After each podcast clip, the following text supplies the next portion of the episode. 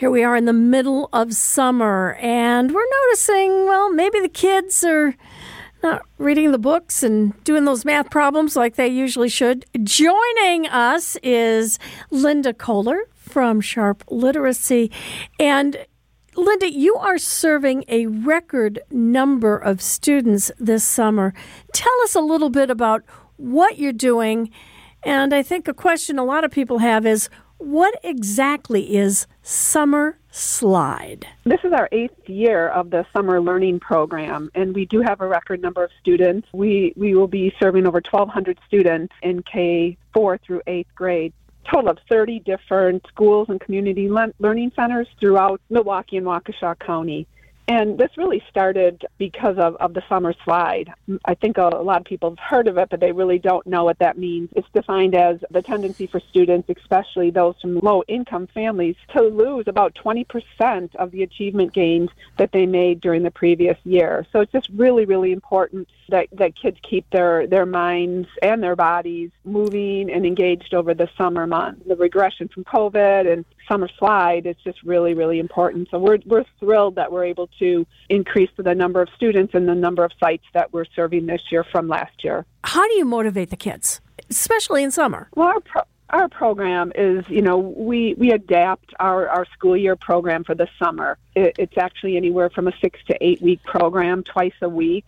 And our program is very hands on, very exciting and fun. The different programs that we offer are, are Summer Journeys, which is based on our, our newest We Love to Learn book. And then STEAM Dream Team, we have um, called On Deck for K 5 through second grade students, and we have a STEAM Dream Team at BAT for second to fifth grade students. And then we also have Aloha, Wisconsin, and then we have a garden and greenhouse at Silver Spring Neighborhood Center as well as a Code the Hone. So very, you know, hands-on programs that, that kids can really wrap their arms around and, and it's fun. We know that. So we just really keep them active and engaged and just being able to, to use their creativity and we're doing all kinds of really great community art projects. We integrate the arts into all of all of the subjects. And the STEAM Dream Team, that's all about baseball. So they're doing some really, really fun things.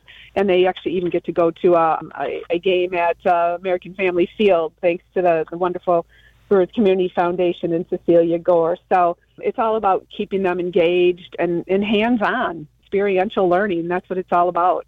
Lynda, do you get feedback from teachers in the schools? Do they tell you there is a difference between the students who participated in Sharp's literacy program during the summer and the ones who didn't? Yeah, I mean, there's no real hard data on it, but definitely, hopefully, the students that have participated in, in our program and other, you know, summer programs, they're not going to see that much of a decrease in their learning. 20% is a lot. So it really does help the, the teachers when we when they start again either in August or September that they're not so far behind, which makes it I don't want to say easier on the teachers, but in a sense easier. You're you're starting where they should be starting. They're starting 5th grade. That's where they want to start them. They don't want to go back to where they left off at the end of 4th grade. So yeah, we do hear from the educators that they definitely see a difference from the kids that go to some type of a summer program, whether it be Sharp or another, versus the students that, that don't. Do you get much parental involvement in the programs that you offer through Sharp, especially in the summer?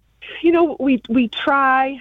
It's it's it's difficult, but what we we hope is that when they go home, we're working on a, a community art project with Sally Duback that's very hands-on. It's going to be a mosaic mural. That's going to be one that will be at Silver Spring Neighborhood Center as well as Craig Montessori. So we hope that they go home and the parents will say, "Well, what did you do today? Oh, we did this really cool art project, or we went to the Milwaukee Brewers game. We Sharp did this." And it's hard to say, but it's it's a it's struggle to to get you know parental engagement.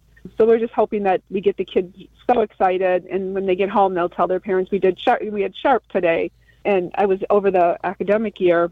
I was in one of one of the classrooms, and I said, "Wow, your attendance is great today." And they said, "Yes, because it's Sharp Day," which is very encouraging for for me and and our team. That wow, people the kids know if there's Sharp Day on Tuesday, they're going to be there. You know, little things like that we it keeps us going. You have a lot of fundraising events throughout the year, but if anybody wants to find out more about sharp literacy and help support the work you're doing in the community, how can they do it, Lynda? The easiest way is to go on our website, sharpliteracy.org, and there's all kinds you can donate, you can volunteer, you can donate supplies. Because we are an integrated arts program, we go through lots of supplies and can get kind of costly, and we provide a program, both the summer program and the academic year program at no cost to the schools and sites, so which is incredible. And we have great donors that help us with that, especially in the summer program. The Brewers Community Foundation, Celia Gore, they've just been unbelievable, and so we couldn't, we wouldn't be able to do it without donations. Lynda, it's a wonderful program. Sharp Literacy, Lynda Koehler, thanks for joining us today. Thank you so much. I appreciate it.